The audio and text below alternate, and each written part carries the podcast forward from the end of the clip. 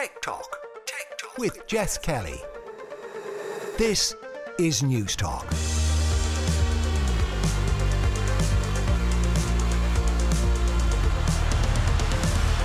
Hello and welcome to Tech Talk. Jess Kelly with you here on News Talk. Coming up over the next hour, we'll hear how AI chatbots are helping college students to engage as normal life resumes. Derek Riley takes the Mini EV for a spin, and we'll hear from the Irish entrepreneur behind Boombright.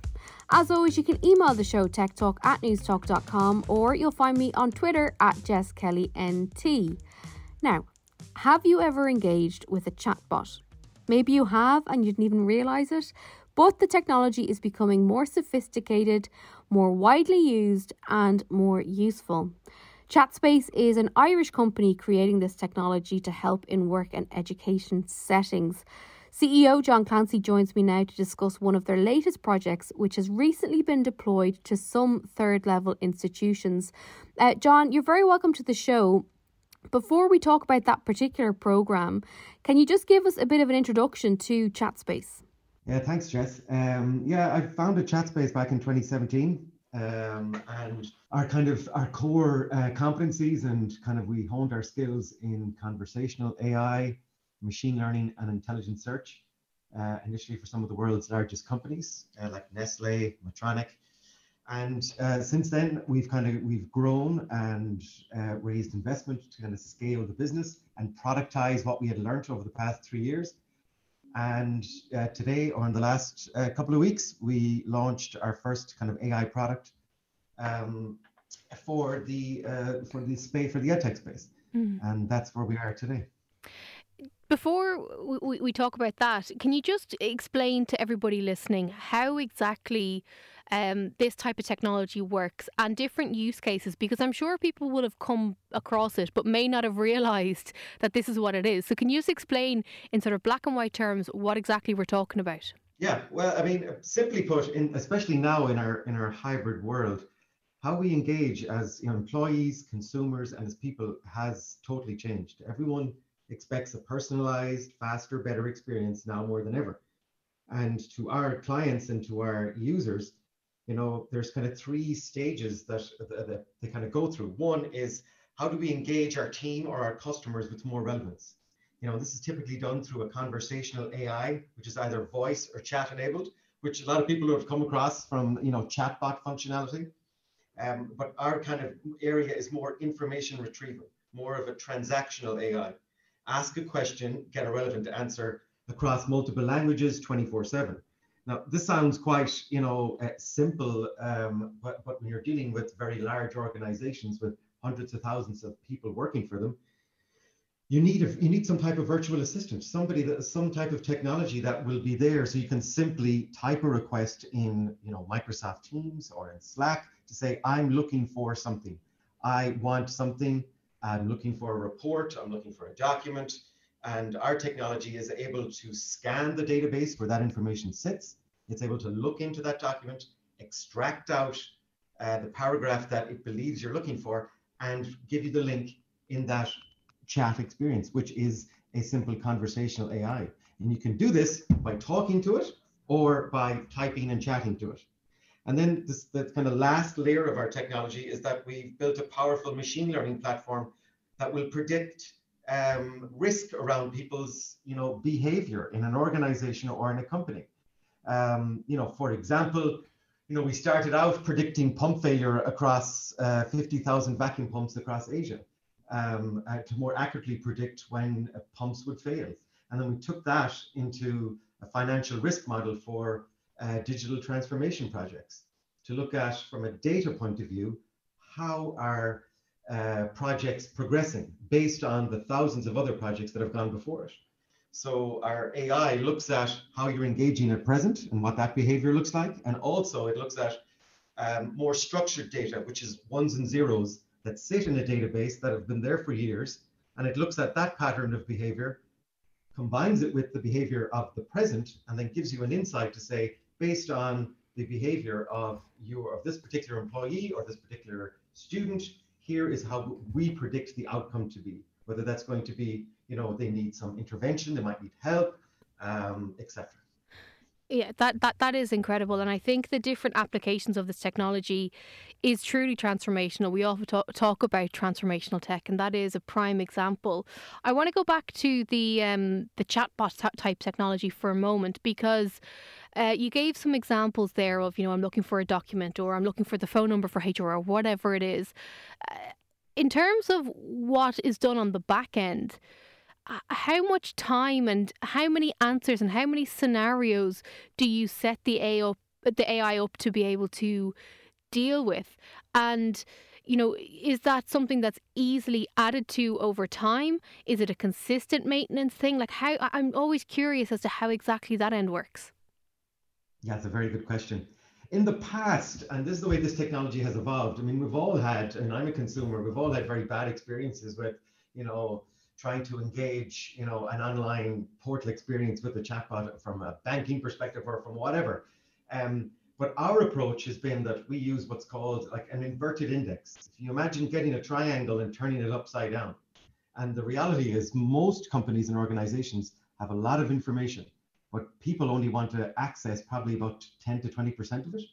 So we start with what they've been looking for in the past, and we build that in, and we've built in what's called a feedback loop so that if we when we deploy our AI uh, for the first couple of months, it's it like as we always say and we've said with with Cara with uh, the universities is that you know we're uh, we're here to help and we're learning, and it does learn and it learns autonomously. It'll learn on its own, so that if it doesn't know the answer to the question, it knows there's a team of people in that university, experts in the domain, that will know the answer, and it will automatically push that question to this experts channel that might sit across their one of their communication tools in that organization, it will watch and look at how it answers, how that person answers that question, and it will automatically feed that answer into the AI. So the next time a student or a, an employee or a person comes in and asks that question, it'll be able to handle it itself.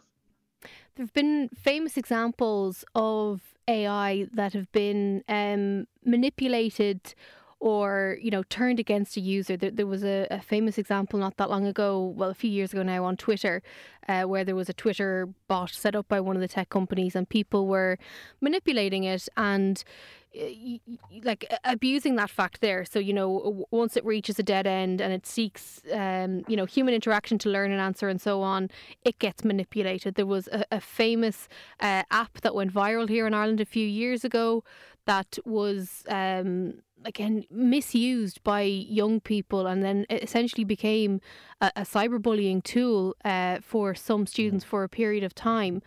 What parameters are put in place to prevent that? Obviously, you know, if they're in, in organisations and so on, it's likely that that sort of stuff won't happen. But the potential is always there, isn't it? It is, and look, AI. You know, this goes back to the whole question of bias and ethics in AI but AI is a mirror really of society, and there are good parts of society and there are very bad, um, you know, areas or sections in society. Um, but what's what's very important, would say for us and for with Cara in universities, that we would set the threshold of truth, as we would call it, quite high, so that if our AI doesn't understand what you're asking, then it will escalate it automatically to a real person because all of these companies and all of these organizations have great levels of support, especially in universities. They will have all the financial help, academic help, mental health and well-being help and structures, but it's getting access to them quickly and more efficiently um, is what's important um, for the for the end user. But unfortunately, yes, some people will try and um, and look, we've seen that in the past. You know, and what it will do is it will say, look, I, you know, we've programmed and this AI will you know interact in a way to say look I, I don't believe I can help you with the answer to that question um, and it will you know curtail the conversation. Um, but you know unfortunately that does exist in AI and it exists for a number of reasons. You know at the front end you have people trying to hack it or trying to you know or it can also represent data incorrectly you know which mm-hmm. is bias in AI which is an issue that a lot of AI companies need to be aware of and embrace um, because it's, it's it goes to the core of ethics in the future of how you're going to build AI because it's here and it's you know it's here to stay. Mm, you you make a really good point there in terms of the the people that are around because very often when we talk about any type of automation uh, automation within technology. Uh, people get their backs up saying, you know, you're doing someone out of a job. However, as I understand it, a lot of this technology is for those either menial repetitive tasks like for example i could chat to a particular store on a fa- facebook using a chatbot asking what time does your grafton street store open? Saving me a phone call saving somebody you know that repetitive question that i'm sure they get asked a billion times a day I get what I want, the store gets what they want, and there you go. But how important is that, you know, it's a collaborative technology rather than an intimidating one or one that's going to, you know, completely unearth everything we've ever thought about the future of work? Yeah, and I think yeah, there's there's kind of two things you're touching on there. One is like general intelligence uh, in AI, and one is the area that we're focused on, which is like narrow intelligence. Because you know our AI is we've built it for specific tasks to automate, like you correctly said, the routine and mundane in people's jobs you know, any any kind of change, people, you know, and all that used to change over the last, you know, uh, 18 months, but people are very hesitant to change. Um, but AI, it's it should it's enabling people to focus more on what's important in their in their if it's if this is deployed at a commercial level in large enterprises, it just takes away the, for example, if you're a, project manager in a large enterprise, you don't want to be thinking about, oh, have I submitted my timesheets? Have I invoiced the, uh, the clients on time? Uh, uh, when's the last time I emailed um, my client? I, I, would like a co-pilot. I would like a data-driven co-pilot to tell me, John, it's Friday. You need to submit your timesheets. You need to do X, Y, and Z. Would you like me to do that for you? Yes, please do. So I can call a client. I can generate more value. Um, I can enjoy my job more because AI should actually. Uh, this will help people have more meaningful impact in their jobs and not to be focused on you know doing the routine and mundane part of their uh, of their jobs which nobody wants to do mm. you also referenced earlier in the conversation um, some frustrations that people can encounter when they are when they're utilizing this technology i myself in recent weeks have had experiences with a delivery company and I was trying to use the chatbot tool on their website. Then I tried to call their office, and all they had was an automated phone service. And overall, if you don't get the resolution you want, it can give negative connotations or, or, you know, create that sense of they don't care, you know, because they're just having this instead of someone who can actually engage and solve the problem. Have you found that uh, there's a balance to be struck in terms of front facing AI alongside traditional customer service? Uh, yes, there 100% is. And, you know, from, from our point of view, our, our focus is more internal customers and is more of an employee experience and student experience because, you know, uh, we, I believe firmly in that if any, we do a lot of, you know, uh, AI advisory for clients to say, look, if you're going to bring in a new technology, we highly suggest that you internally crowdsource this development first. Go to your own team, deploy it where there's a problem, get your own team to use it, understand it, uh, question it, test it before you deploy it to the most important asset in your company, which are your customers. Don't deploy it because a lot of people don't, a lot of clients will deploy um, a conversational AI in particular to customers without having their own internal teams understanding it implicitly.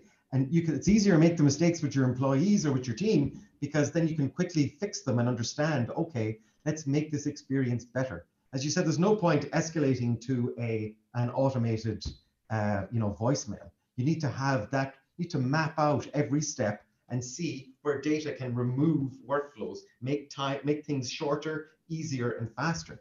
And typically these are transactional because, and a lot of, and especially a lot of students, we did a lot of, you know, uh, testing and cases with uh, with the students um, in universities before this went live, and a big overwhelming feedback was what two things. One is what I found is when where I was doing a webinar and I wanted some you know interaction, and somebody pinged me to say they are interacting with you. You've got you know 50 DMs on the chat function, which really led me to believe, okay, this is how they want to engage. They don't want to talk on this webinar. They want to they want to chat um, which was a very deep, you know, kind of insight for ourselves to say, okay, this is you need to go where the people are, mm. and part of that development then was with students, and the funnily enough, the you know universities from us from a, from the back end, from the support and from the team that actually work in the universities, they wanted a very friendly experience and a very, but the students wanted a more transactions experience.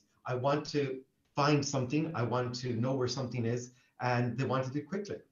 Um, and that experience has to at least be at, at, the same level as they would expect if they were talking to a real person, or else there's no point doing this. Because if you're not improving a process, regardless of the technology you're putting in, then it's a total waste of time. Yeah, it's funny. I, would be really intrigued to see uh, the the Cara product which we're going to talk about now in action because I've looked quite a bit at how younger generations are engaging with technology, and a few things jump out at me. Firstly, the the Netflix experience, you know, that on de- on demand content, I want to be able to get what I want, where I want it, as often as I want it, uh, and I don't mind paying for it, but it just needs to be there when I want it. So that's number one. We want that experience in pretty much every aspect of our lives, and if we don't get it, we're disappointed. Number two, the point of interacting via text. I think that's fascinating. I do a lot of work with the ISPCC and Childline, and a few years ago they introduced a, a text based service and a web chat based service because they found some children were more comfortable doing that. So then it makes sense that as they grow up, they're more comfortable with that as a method of communication. And I also think, and this could just be me, and I may, maybe I'm projecting. I feel like because a lot of that generation know what this technology is, they don't need a chatbot to go, Hi, Jessica Kelly in Dublin. I hope you're having a wonderful day. You know, everything is great and the sun is shining. Like any of that, uh, you know, add on junk, I just feel once we know we're chatting to a bot, you can kind of strip away with that and have that very functional transaction of what do you need? I need to know what time the library's open at. Here's the information. Go about your day. You know, I think it could be more stripped back in some instances. Does that resonate with what you found? Yes, it 100% does. I mean, we're dealing with digital natives here. You know, I didn't grow up with iPads. I didn't grow up with, you know, my, I have, you know, three young kids uh, and how they interact with technology is fascinating. I mean, my four-year-old uh, looks at ads on the television, television. She was like, no, no, no, what is this?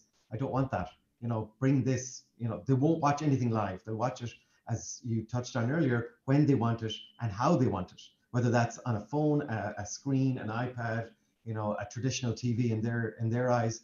And also, I do think there's going to be, especially in the advent of, well, hopefully in the advent of uh, the COVID pandemic, in voice. I think voice is really going to see its time in the next two or three years. You know, I, I see, you know, especially 10 year olds, 12 year olds, they talk to technology. They're saying, find me, uh, get me, you know, when it comes to YouTube kids or whatever, they're not typing. They're not putting in the, the they're not using a, key, a traditional keyboard they're talking to the technology as if it's just there to get them information. Mm-hmm. And it is that, and it is that appreciation that we don't need that anymore. And we introduce Cara as, you know, we're an AI. Uh, my name is Cara. We're here to help. You know, I'm learning. Have some patience. You know, and I think people automatically then would just they jump straight in because that's the world. You know, they are digital natives that we're engaging. Yeah, I, we've mentioned Cara a few times. Um, can you just tell us a, a little bit about uh, the exact functionality of it and uh, the, the colleges that are currently using it? Well, you know, students today are balancing say, remote and on-campus life now more than ever, and you know, as a result, there's a inc- very increasing need um, for students to feel more engaged with their university. And the old models of engagement, whether that be you know phone calls or emails, need to be enhanced. They're just not enough, you know, and especially people want a 24/7 experience. Um, their universities typically can have thousands of pages on their website. They can have hundreds and thousands of documents that students need to access, and it becomes very time consuming to find simple pieces of information. So all we've done is fronted the technology. We use the legacy systems in universities whether that is you know databases where information sits, systems to book a library like you touched on earlier, and they can do this through a chat experience to say, "Hi, Cara, I'm looking for what is the latest COVID policy at the university. Um, where can I find information about how to pay my fees? Where can I pay my fees? Um, my exams, what's happening regarding exams?" And we then um, push we, because we can see at the back end what's been asked so we can start prioritizing answers so they can get them faster and better or prioritize documents if they're looking for an assignment that's due you know we know that come that date because we, we know the, the path that uh, this student is taking to the college, we can say, okay, that more than likely they're going to be looking for this information. So we, we push it up the queue so they can access it faster um, and better. And at its core, it's an AI that will help students engage with a personalized learning experience to the college. We started out, it's been phased. Phase one is engaging students better. You know, the we've all seen FAQ pages mm-hmm. on websites, and so we've taken that to kind of another level to say, look, you can go a bit deeper. And I mean, some of the questions are quite, you know, they're, you know, how do I fill my water bottle? You mm-hmm. know, very basic stuff. But if you are, and especially now, if you think about every university in Ireland and across the UK, you've got two sets of first years this year. You have de facto second years that are de facto first years because they've never set foot on campus. So you have a lot of people arriving. You could have 10,000 students arriving on the campus that have never been there before that need to simply navigate where is, you know, the lecture hall that I'm looking for, you know, and have that experience on their phone so that they can put in where is the lecture hall. It'll give them the link to the lecture hall and a link to Google Maps to say, here, here's how you navigate your way on campus to that lecture hall yeah, um, that that would have been so beneficial. I went to UCD and I, I, like I wasn't there during COVID or anything like that. It was way back in 2007, but I remember my first few months on campus and feeling completely lost and not wanting to ask questions because you don't want to seem like a fool. And those FAQ pages that you mention, they almost work off a base of assumed knowledge. So if there is that judgment free place that you can just talk to an AI, ask a question and get a specific answer, I think that could be hugely beneficial. I also wonder is it beneficial in the instance of, like you mentioned, say the COVID policy, for example? If I put that COVID policy question into Google for my particular university, I could get one answer on a Tuesday and then it could change by the following Wednesday if I ask the, the, the AI, I'm assuming it'll pull the latest in terms of what I need to know, therefore eh, minimizing the risk of me reading an old article or getting old information or inaccurate information now because it has been outdated, etc. Yes, it will, and it does it automatically. You know, we we would scrape all of the external information that any university would have regarding whether that's on a website um, and once that's updated, the AI is automatically updated. It will look for the most recent information because it has to be relevant. I mean, there's no point, you know, trying to engage somebody with like yesterday's information mm. because very quickly they'll drop it if it's not of benefit. So from the from the student's point of view, and that's kind of phase one, is how do we improve that engagement? And we've really found as well, you know, a lot of people, and you touched on it there earlier, but you know, Childline there's a lot of mental health and a lot of well-being issues that people have that they don't feel comfortable with, you know, on, on the phone or calling, that they will ask an AI and then automatically and very quickly, it because there are fantastic levels of support in universities, it will escalate that question to the person that can provide that support. And they will reach out much faster rather than sending an email that could be replied to in a couple of hours, but this can happen very, very quickly. And it will be, um, and it, it's, it's kind of attention and care and engagement when and where it's needed. So this type of virtual assistant for students, and that's the next step where we want to go with this. You know, once we understand how students are engaging, that's the kind of picture of the present. And where we're going with phase two is to marry this with a picture of the past, which is most universities have, you know, databases that will cover academic records, sports and social clubs, library access, uh, fees, admissions, and where we access those databases to build a picture of the past to say, okay, based on how Jess as a student is engaging with the university and based on where her behavior from because you have to access you know various systems in the college mm. for your education regarding reports assignments we can start building a picture of your behavior and to say to the college we believe for these reasons um, you haven't accessed the sports and social club, you haven't joined the students' union, you seem to be a bit disengaged from the university. You are a student at risk, and somebody needs to reach out and say, Hello, how can I help? And there's lots of that support in the university, but to find the students before they fall through the gaps is a crucial uh, part of uh, where this technology is going to go because one in five students will never graduate. It's like it's a huge um, dropout rate. The dropout rate in Ireland is greater than it's between 12 and 13 percent in first year alone. Mm. So this won't solve that whole problem because there's many other factors, but at least it will be able to identify students at risk You know, for, for enterprises, we started out identifying, you know, financial risk and projects at risk. And we've taken that um, kind of that approach uh, into the our this kind of decision intelligence engine, as we like to call it, and providing those insights to students at risk to the university to say, here are the students that we believe you need to take care of. It, it, as you said at the top, you know, it sounds quite simple, but to to get those kind of results and to implement it, I understand uh, how much work goes in from your side, but I do think it sounds fantastic. And I really am looking forward to speaking with you again to hear about the next iteration of this and all of the other projects you're working on. Uh, John Clancy, the CEO of ChatSpace, thanks so much for joining us here on Newstalk. Thank you, Jess. Coming up next here on News Talk, Derek Riley takes the new Mini EV for a spin. Tech Talk with Jess Kelly. TechTalk at newstalk.com, as ever, is the email address if you'd like to get in touch. And don't forget, you can subscribe to the Tech Talk podcast on the uh, Newstalk app powered by GoLoud. Just search for Tech Talk, hit subscribe, and a new episode will appear on your device as if by magic every Friday afternoon. Uh, we are now going to talk uh, vehicles, and I'm very excited to talk to Derek Riley of the EV Review Ireland YouTube channel today because while I can't drive, the car that I have wanted since I was a child uh, is a Mini Cooper. I've been obsessed with Mini Coopers for as long as I can remember. My dream one would be in that sort of bottle green colour. Uh, and now, Derek, the lucky guy that he is, got to test out uh, the electric version of the Mini. Uh, Derek, welcome back to the show. Thanks, Jess. Um, so as you heard me say there, I'm a big fan of Mini, and I actually saw the Mini Electric when it was first unveiled. I was over at Goodwood in the UK, and we were taken to a stand um, that Mini was kind of hosting, and we were brought in this very secretive room, and shown the car. And the thing that I remember, aside from being very excited, was the fact that it had yellow wing mirrors because that was going to be the distinguishing feature of an EV. Is that still a thing before we get into all the important stuff? Does it still have it yellow is, wing mirrors? Would you like to know the name of that yellow? Oh, go on called energetic yellow.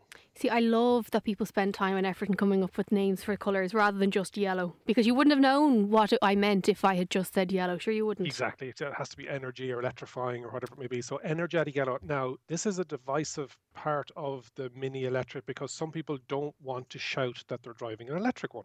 Why? Don't know, just want to go undercover, don't like that yellow color, and so you can get it without the yellow wing mirrors, yellow uh, uh, ass accents around the, the, the car itself. So if you don't want to shout that you're driving, because I'm not sure if the one that you saw in 2019 just had the electric wheels, and what I mean by that, they look like a three-pin socket but that is an option as well. So you can make this as EV as you wanted to make it, or you can make it as typical, nearly people wouldn't realize that it was an electric mini. So there are extremes within that. Yeah, I've read a bit about, you know, how you can kind of customize a whole host of it. Before we get into the more cosmetic side of it, let's talk about it as um, an EV because obviously Mini's been around for a long time the the design of the one that everybody will know now is just so iconic. It's so striking. It's a beautiful looking car. Um, how does that all translate into the world of EV? So what they've done is they've taken out the petrol engine, they've taken out the uh, the petrol tank, and they've managed to squeeze in batteries along the transmission tunnel in underneath and in underneath the back seat. So um, the form factor is fairly nearly identical to a regular Mini. It is a bit higher, that's the only thing, because of that battery pack in underneath. And the weight of that pack means that they had to put stronger uh, suspension springs into it. So it there is a small bit in the height difference, but overall it looks pretty much as a standard Mini. So uh, they haven't messed around with the, the magic combination as you'd see it uh, too much. Well, that is good to hear. Um, obviously, one of the most important things that we talk about when we're discussing EVs is the range and mm. the battery capacity and the charge time, etc. How did it perform for you? So it has a 32.6 gross battery pack, which is eh, then when they say gross, so a lot of EV manufacturers will give you what's the maximum size of our battery and then what's usable. So they'll always keep a small bit in reserve. So usable on this is 28.9 kilowatt hours. Jess is looking into a uh, me as if I don't know what's going on. Mm-hmm. So what does that mean in range wise? The WLTP, which is the standardized range that all EVs use, is 234 kilometers, but the real world is probably around 180, 190. So it is a smaller pack, it is a smaller range, but the Mini is, and the electric Mini, the all electric Mini, is made for urban environment. You're living in town, you do the majority of your journeys around your town or city, it's perfect for that. And in terms of the the um, charge time, etc., what's the jazz on that front? Because it's a smaller battery means that the charging time is less, which is a positive. So on a home charger, you'll charge it up in four hours and 45 minutes. And on a DC fast charger, it'll only take you 29 minutes to charge up the mini electric from 10 to 80%. So uh, there are benefits of having that smaller battery or a battery that suits your needs. So definitely people go, oh, I want 600 kilometers, I want 800 kilometers. The Mini is a small car with a smaller battery pack in it with a smaller range, but it is perfect if it suits your needs. And surely, with that, that sort of speedy um, charge time, if you were doing a long journey, you wouldn't be sitting there at the side of the road at one of the chargers for long periods of time. You may have to do exactly. more stops of it, but you, you wouldn't be doing it, you wouldn't be half the day there waiting for it to charge.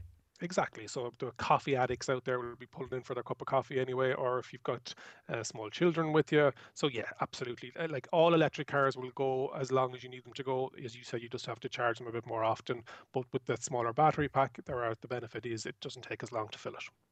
Uh, one of the things that we often discuss is how, because it's uh, battery powered rather than a traditional car, there isn't that big bulk in the back of the, the vehicles. Now, we know the Mini is quite a compact car in general.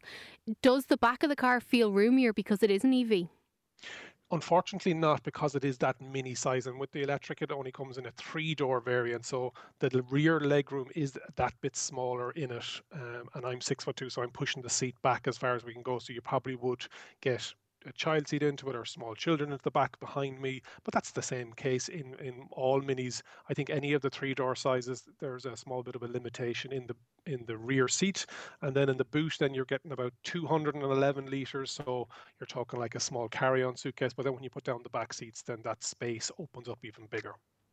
Okay. Uh, in terms of who this is for. Like you mentioned there, it's probably ideal for if I could drive, when I can drive. Uh, someone like me who lives in, like I live in Dublin, I commute into the city centre for work and then I go home again. That's kind of the extent of my activities at the moment. am I the target demo for this then? You are the target audience for this. So it's people that are based in an urban environment or near to an urban environment, don't need massive range, don't need to be a lot of space. Uh, so this could be your primary car. I see a lot of these used as a secondary car, so bringing kids to school or heading down to the shops or whatever it may be. And then for longer trips, then uh, that you may have a, a, different vehicle with a bigger battery that might get you all the way over to Mayo or Donegal. This will get you there, like you're saying, but it will be a couple of more stops. But for you're the perfect target audience for this, Jess. And I know that you like minis, so mm-hmm. I just need to learn to drive. Um, we mentioned there about the the more cosmetic elements and the yes. customization, etc how far does it actually before we get to that i never asked you what does the front dash look like because uh, me being the nerd that i am and me being the mini fan that i am when i was younger i got like a model mini set to make up and one of the things I loved was how the the dashboard it was very very like almost identical to what you'd see in the car. Is that iconic dashboard still there? Is, is there more screens? Is there more tech within the within the dashboard of the car?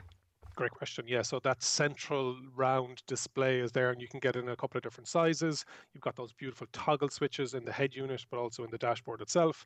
Um, and the differentiator between this and uh, some of the standard minis with the combustion engine is you've got this um, display in front of you, the digital instrument cluster.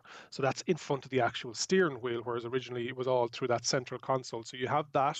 And then on the model that I had, and there's four different trim levels, I had the electric collection, which is top of the range, that has a heads up display as well. And some of the other levels have a head up display as well. So kit wise, wireless charging, it has Apple CarPlay, it has that digital instrument cluster, like it's competing with the, with the best that's in the market at the moment. Okay, that makes me happy. Um, so let's talk about the external cosmeticy bits and pieces, and even the color of the seats and so on. Because what I've, from what I've read, it does seem to be almost modular that you can pick and choose the different bits and pieces depending on which level you go for. Yeah, lovely range of colors, internal, external, etc. So I had the island blue, really nice. They have uh, removed a lot of the energized, energetic yellow, uh, so there's a lot of glass black on it. Uh, and one element that I really like about it, and it's a bit of a head turner, is I've got a multi-tone roof. So that goes from a kind of a beautiful kind of a purpley blue in the middle. Then is the same as my body color, but it goes all the way into the black. I actually don't know how they do it within the paint factory, but beautiful, really eye catching. And the fact that that mini is low down, people definitely know what color roof you have on it. But you can have a white roof, a black roof, depending on the trim levels. Um, so, and different types of alloy wheels. So there's, a, if you want to customize it to specifically yours and probably make it unique, because there may not be somebody out there with the same combination as you externally and internally. What I have internally is I've got a mix of fabric and cloth. Mm-hmm. Um, so, sorry, cloth and leather. Apologies. So the center of the seat is a kind of a grey fabric, beautiful, uh, nearly like a tweed is the word I'm thinking of.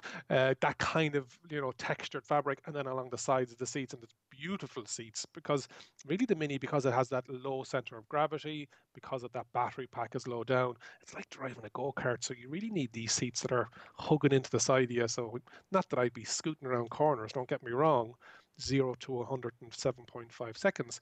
But seats and the comfort and the build quality, there's a lovely big steering wheel in it with a good bit, a bit of weight in it for driving around. So cosmetically, internally and externally, it's really nice dress. Yeah, I'm looking at images of it here now, and I see what you mean about the the roof. It does look like it's painted on it's, glass or something like that. It's incredible. Yeah, it's really it's like trans. It's it's, it's really uh, intriguing how they can achieve like blending colors and, and stuff like that from from a blue from a purple to a blue to a black it's it's really nice. Uh, let's talk a little bit about pricing. Um, as we've mentioned there a few times now there are different levels different tiers. So for the the most basic in the lineup what are we talking price wise starting off at 35715 and then going all the way up to the electric collection the one that i had it is um, just over 46,000 euros. So not cheap, don't get me wrong, but like you're paying for the brand, you're paying for the design, you're paying for that quality because Mini is owned by BMW, so it is that has that BMW gubbins inside in it. So uh, it is a premium brand, but I think you're getting good value for money. Yeah, I I um. I keep coming back to the, the, the point on say if you do opt for one of these uh, mini EVs and if you do select to you know choose your colors and customize it in whatever way you fancy how long of a lifespan will you get out of the car? As in, how long before you have to replace the battery? Is it cheaper to replace the battery than trade in a car? Like, I suppose my, my key question is you know the way every car has a year on it so we, we now yes. have you know uh, 221 or whatever the, the reg is is that going to matter less in terms of evs because cars can have their software updated they can have batteries um, replaced etc will this stand the test of time yeah, for sure. And uh, because unlike a mobile, a lot of people would say to me, would say, Derek, oh, is this like a mobile phone that it, you know it's useless after a couple of years? That's not the case with an electric vehicle or a, an EV because there's a battery management software in there, so it knows to cool down the, the charging and to ramp up the charging whenever depending on the state of charge and the state of health of the battery so what will happen is in a lot of manufacturers will give you years of warranty to say that the battery health will be x amount or and this is just for mini this is for all manufacturers of electric vehicles so i've never heard of anybody yet that's had to replace a battery in an electric vehicle because uh, something went wrong with it um, there would be an, an, an odd one here or there, but mainstream wise, it'll be as common as somebody having to replace an engine in a car, that kind of way. Once we have volumes on the road, every now and again you'll get a combustion engine that might be an issue with it. Every now and again you're going to get a battery with an issue with it. And the beauty of an EV and the battery is with certain batteries, rather than taking out the whole pack, you'll be able to remove the individual cell that's causing the problem and then replace that cell back into it. And a battery cell could be potentially like um, like a tin of beans all the way down to nearly like a, a big chunky double A battery, that kind of size. So depending on how that battery is made up. But to answer your question, don't worry about it. The manufacturers will look after you with regards to warranty. And then if you're buying second-hand vehicles outside of warranty, you can go through and get your battery state of health checked at garages, etc. And they'll say, okay, that battery was 100% when it was new. Now it's at 91% so you know what what you're dealing with. Yeah, I'm intrigued by this idea, and, and maybe it's just my brain overthinking it, which wouldn't be like me. But I would love to know any of any of you listening. You know, how, how long have you had uh, uh, your EV for, and have you encountered any issues, or have you upgraded different aspects? Because Derek, when we were talking after CES, we were talking about some of the notions uh, tech that different companies are putting in in terms of software more than hardware. And I'm wondering, can all of that be done uh, retrospectively into a lot of these cars if it is just software based, or will it be a case that in five years' time the tech will have developed so fast that actually you will need a new car to be able to utilize all this technology? Do you know what I mean? Like, I, I think it's yeah. fascinating software up and because really they're becoming like computers on mm. wheels really so you can do software updates and that could potentially going back to the garage or the dealership that you've dealt with a lot of new evs will have over the air updates so be just parked outside your house or it'll have its own SIM card in it. It'll take that update down uh, during the night or over the air whenever, uh, and it'll update it. So yeah, you definitely hear hear of stories where electric cars are getting more range because they've they've fine tuned the software within it. So for sure, the future is because manufacturers battery technology and battery materials Uh, it's, it's a finite resource. So we have to make sure that we're using them right, we're getting as much energy out of them as we can, and then when they come to end of life, that they're reused in in a, a, second battery or wherever it may be. So manufacturers aren't just building this and selling it and forgetting about it. They want to make sure that you get first of all value out of it, a return on your investment, and that the battery itself is lasting because nobody wants a, a, an electric vehicle that has poor battery health. It's not good for the brand. It's not good for the experience. Mm, no, absolutely. Um, well, that's it. That's the Mini EV. Uh, Derek Reilly of the EV Review Ireland YouTube channel. As always, thanks so much for joining us here on Newstalk. Thanks, Jess. Tech Talk with Jess Kelly. Welcome back to Tech Talk. This is Jess Kelly with you here on Newstalk. Now, as you know, we love supporting Irish companies here on the show. If you know of someone who is an entrepreneur, an aspiring entrepreneur, or someone who just needs a bit of a push, you can email techtalk at newstalk.com. Uh, we would love to feature them on the programme.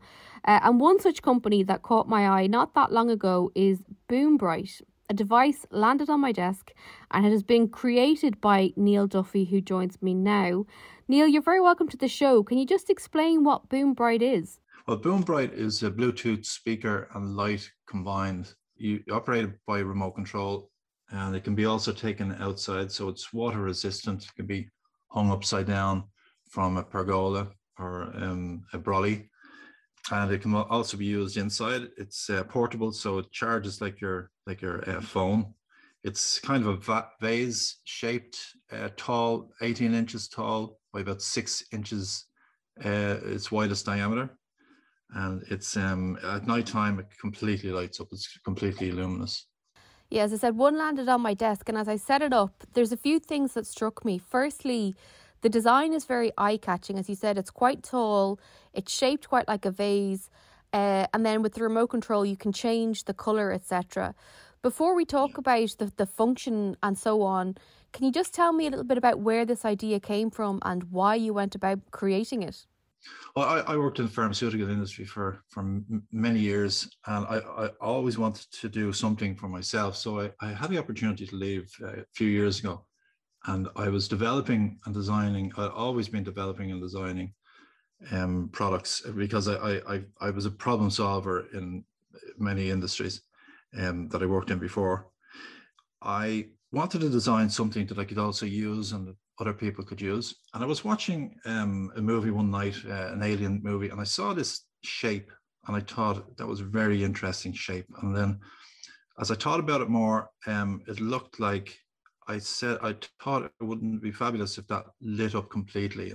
You could change the color, and then and then I thought maybe uh, you could put it put a speaker into it. So anyway, it, it evolved into uh, into Boombright. So with the feedback that I got from um, friends and relatives and neighbors and such, they they all seemed to want one. So I decided, well, okay, let's uh, let's let's do this. So I started to uh, get them manufactured, and um, I, I had a, a good few prototypes made and eventually got to the one that I have now. Um, and I started to uh, go to uh, various retailers and um, they liked it and they, they start buying them off me. You, so you make it sound very easy of you know going from an idea to execution but how long was the process from when you first had the idea to those different iterations and feedback sessions and so on to where we are now? Well, for, for Boombright, um, it took about two years mm-hmm. To, to actually develop it and, and get the, the finished product. So it was a long time. It was a long time getting it, um, getting it ready for for uh, for customers. And uh, you mentioned there that you worked in the pharmaceutical um, side of things before. Yeah. Uh, uh, how does that translate to developing tech products then?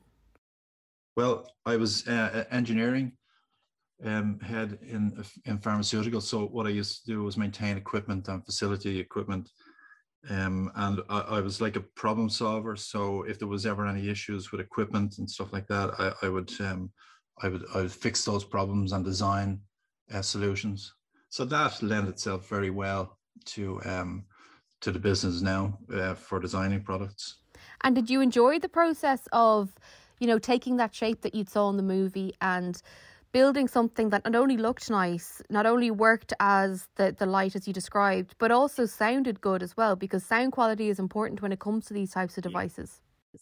Yeah, that was the biggest issue that I had was making sure that the shape was good enough to have a speaker in it because most speakers like square boxes.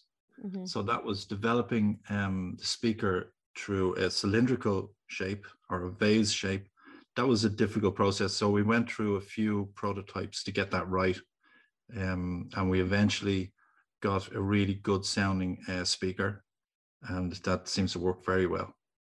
You mentioned there about mentioned contacting, there about retailers, retailers etc. How did you find that process, of, bringing of bringing an Irish designed, designed and produced product, to, the market? To the market? Was it, you know, welcome, with, open arms, or did it take a bit of selling, on, your on your part? No, I think because the product looks great the packaging is great. Um, people didn't even wait for the sales uh, spiel. They just loved it. They just wanted to open it up and check it out. And they, they were, I, would say that 95% of the shops that I went into, people, they just wanted it, wanted it in their store, which was fantastic. Yeah, it's interesting that the, the price point, it's uh, eighty nine ninety nine, if I'm not mistaken. How did you settle upon that as the price point? Because as we've spoken about on this show previously, you know, audio technology you can kind of charge whatever you want for it. Do you know that way? This is a multi-purpose device that also looks quite interesting and a bit quirky. So, how did you decide on the price point? I wanted to, I wanted to make something that was affordable. Um, so it, it I know eighty nine ninety nine is um, a little bit expensive, um, but for what it is and what it does, I think it's I think it's a, a really good deal. Um, and also, um, the manufacturing is expensive and the packaging is expensive. So you have to make a profit, obviously, to to to run business. You mentioned there about manufacturing, etc. Did the pandemic get in the way of the production in any way, shape, or form? Oh yeah, yeah, big big issues with shipping. Um, I when um when I when I got the product, uh, I was lucky to get the product onto the Late Late Show. Uh, um, last 2020 um, I got a lot of orders came in, and the shipping was a real big issue because of the, of the pandemic. So that really put me back a bit. Plus, not being able to get out to the retailers uh, during the lockdown, I I went uh, online. So I focused mainly online, which has worked out to the to the better, really. You know. Well, look, I, as I said, I, I, was instantly intrigued by the product. I've tested it out and I really liked what I saw. Uh, so, we do wish you well for the future. Again, the product is called Boombright if you want to look it up and get your hands on one. Uh, Niall Duffy, thank you so much for joining us here on Newstalk. Thank you very much, Jess. And that is all we have time for this week. If you missed any of the show, you can, of course, listen back in full on the Newstalk app powered by GoLoud. I'll be back with Shane and Ciara on Monday's Newstalk Breakfast. John Fardy's up next year on Newstalk. In the meantime, have a good weekend.